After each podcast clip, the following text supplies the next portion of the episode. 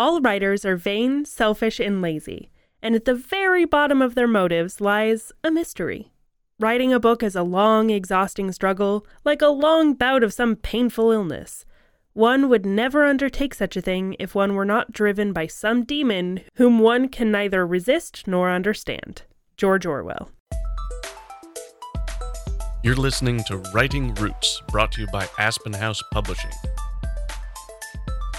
Welcome to Writing Roots. I'm Lee Hole. And I'm Lee Esses. Today we are talking about how you as a human being interact with other human beings in the writing world. So, this is going to be more writer to writer interactions rather than the writer to reader that we've covered for the last several episodes. This includes participating in established writing communities as compared to trying to generate your own following and community. The examples that come to mind for this episode that will help kind of guide our discussion are from two long-time, well established, and traditionally published authors, both of whom absolutely trashed the self publishing route. Well, self publishing is just for people who can't make it in the big world, right? That was their stance, and it is completely, utterly wrong. My idea is traditional publishing is for people who can't do it all on their own.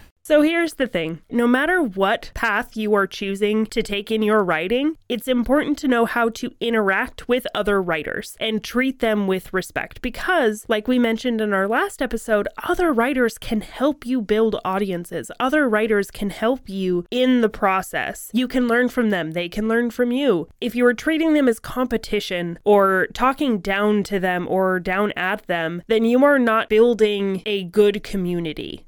If you think of some of the really good examples of people who are active on social media and these authors that we really enjoy, I don't particularly enjoy Neil Gaiman as his writing, but I love what he's done for the community. I love seeing his name and how he supports people when they're like, hey, I only had two people attend my book signing today. He goes, you know what? We didn't have anybody, so you're two up on us. Keep going.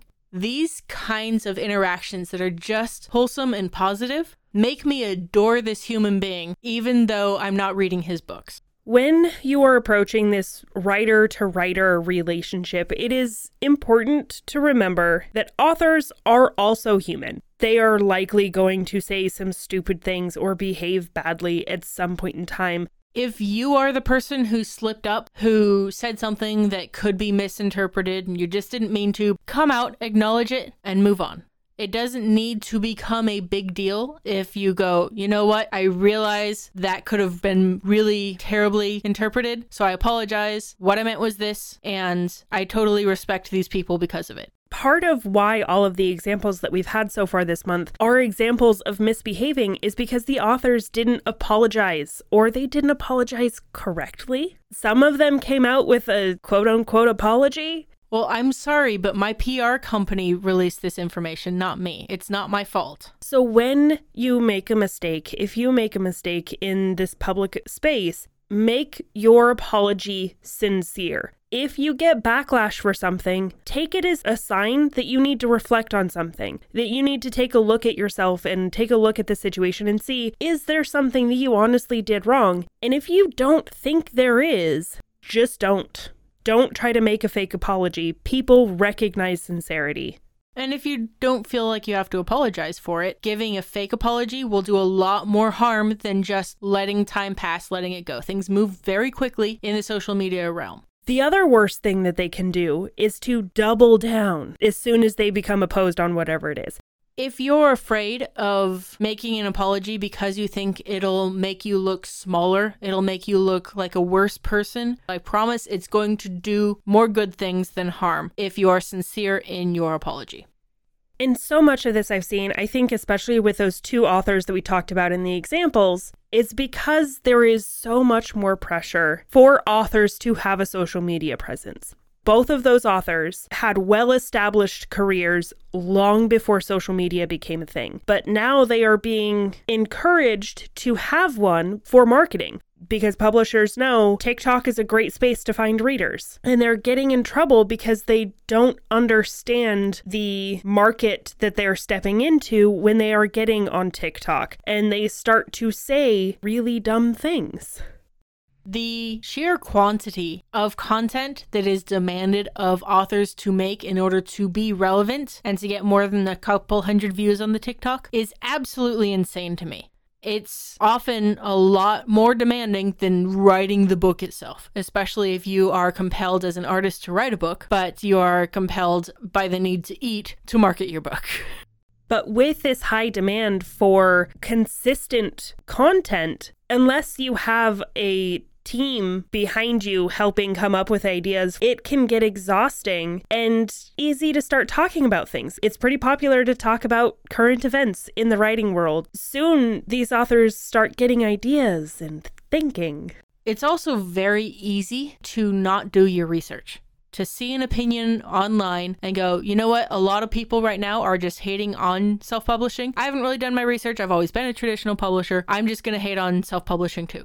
Not a good plan. You're better off interacting with other authors and doing an unboxing video. Simple, easy, keeps your numbers up, helps promote people that you want to support. In general, you want to avoid talking down about anything in particular, especially other writers. That's where the problem came in for these two authors is that they had this idea that of course everyone agrees with me because I'm right. Because I have this well-established career that was only possible through traditional publishing. And so of course anybody who tries to do self-publishing is only doing it because they failed at traditional publishing. When because these authors have long long careers they got their start in a completely different market and they have not done any work to find out what it's like now.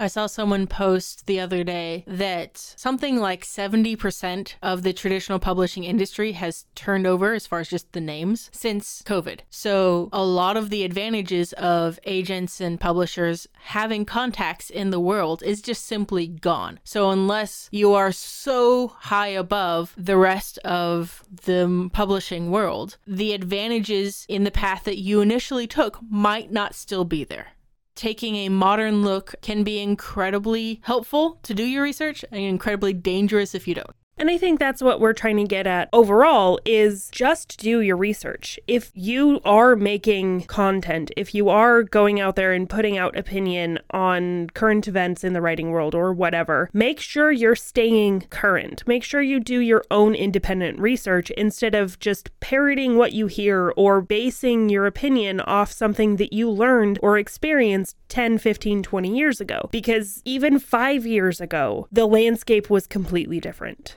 And the other thing when you are dealing with other authors, if you are in this world, is that you have to understand that your way is not the right way for everyone. The very last episode we did in January was a this or that episode. It was to show how many different ways someone can be a successful author if they didn't take this exact path and they aren't all pantsers and they aren't all sprinters and they aren't all music listeners as they're editing, whatever, they don't do things the same way you do, does not make them less successful. It does not have to be your way or the highway. Understanding that traditional publishing is not for Lee S's, but it might be for Lee Hull. That's perfectly okay. That does not make someone less because their path is taking them a different direction. We also see a lot of finger pointing, and I know I've, it feels like we're doing a lot of that this whole month of finger pointing at look at this bad example, look at that terrible person. In general, you have to be careful about that kind of stance out on social media because other authors have followers. They have people who like them. So, trashing one author is not going to gain you any favors from their followers. With what we're doing in this entire month, there's a reason we're not naming authors. If you know what we're talking about, that's awesome. You are active in the writing and reading community. That is great. But we're not out here trying specifically call out and trash any author in particular. We're just using their experiences as a thing to say, hey, look, don't do this. We are offering these examples not to belittle anybody, but for educational purposes, because no one had this conversation with these authors before they tanked their careers. We are here to help. I feel like we just kind of keep saying the same thing over and over this month, which is just be a decent human. It seems like it's that simple, but it's also that difficult, especially when you're trying to drum up emotions in general, you're best off approaching other authors in the writing space in order to uplift them, in order to help them out, in order to at least politely nudge them in the right direction. If you're not going to be a decent human being, just close the laptop, get out a pen and paper, and write selfishly. If you have a question or comment for our hosts or a topic you'd like us to cover, send us an email at writingroots at aspenhousepublishing.com or find us on Facebook by searching for Aspen House Publishing.